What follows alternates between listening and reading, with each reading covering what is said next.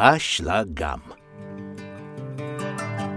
В некотором царстве, в тридесятом государстве... Но нет, друзья, это не сказка. С вами Тимофей Некрасов и по слогам детям. Начал я этот выпуск таким образом потому, что любое сказание раньше начиналось с подобной фразы. А папа задумывал по слогам, в том числе как своеобразные сказки для взрослых. Так что давайте вместе унесемся в историю. А расскажу я вам сегодня о фразе, которая венчала любую сказку. И я там был, мед пиво пил, по усам текло, а в рот не попало. Словарь.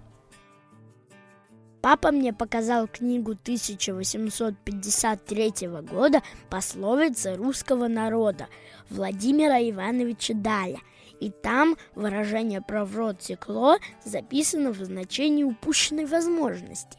Наверное, многие именно так сейчас это выражение и воспринимают. И не мудрено быть на перу, пытаться что-то выпить, а оно по усам стекло. Ладно, здесь перейдем к другой нашей подрубрике. История. Давайте полностью произнесем выражение. И я там был, мед пиво пил, по усам текло, а в рот не попало.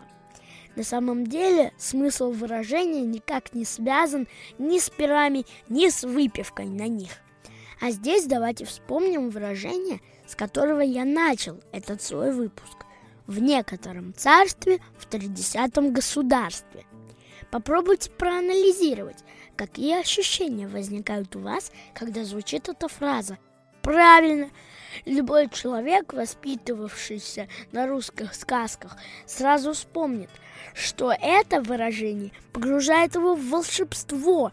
И не мудрено, так начинаются истории, несущие нам противоборство добра и зла, приключения, опасности, истории любви и, как обычно, в хорошем смысле выражения, хэппи-энд, как принято говорить уже с посыла Голливуда. Ну а что до нас? Каждый раз, погружаясь в сказку, мы испытываем колоссальный прилив эмоций. Мы сопереживаем главным героям, участвуем в их счастье и горестях, желаем помочь и вместе празднуем их победы. Но как, скажите мне, можно выйти из этого состояния? Ведь невозможно в такой эйфории даже на улицу из избы выйти.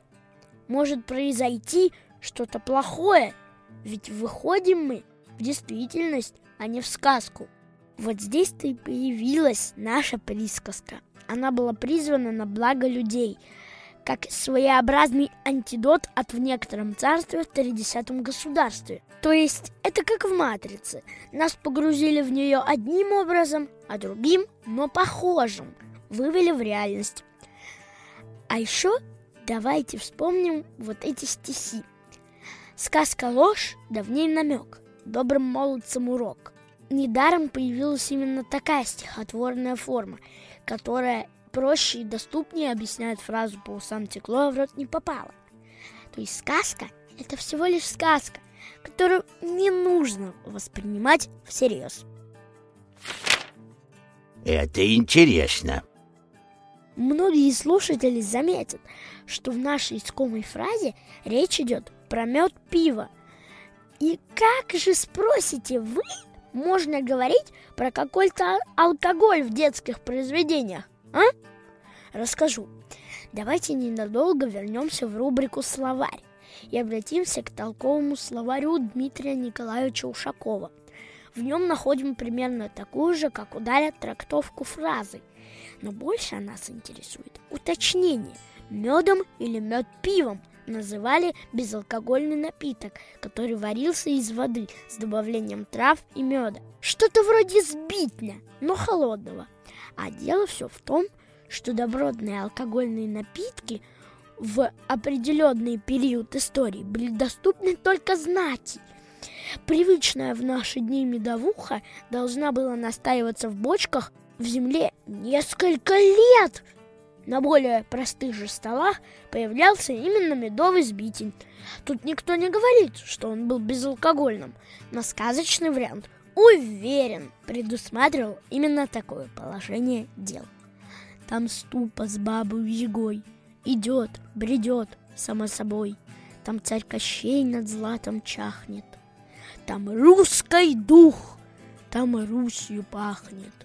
И я там был, и мед я пил. У моря видел дуб зеленый, под ним сидел. И кот ученый своим мне сказки говорил. Второй выпуск подряд заканчиваю Александром Сергеевичем. К чему бы это?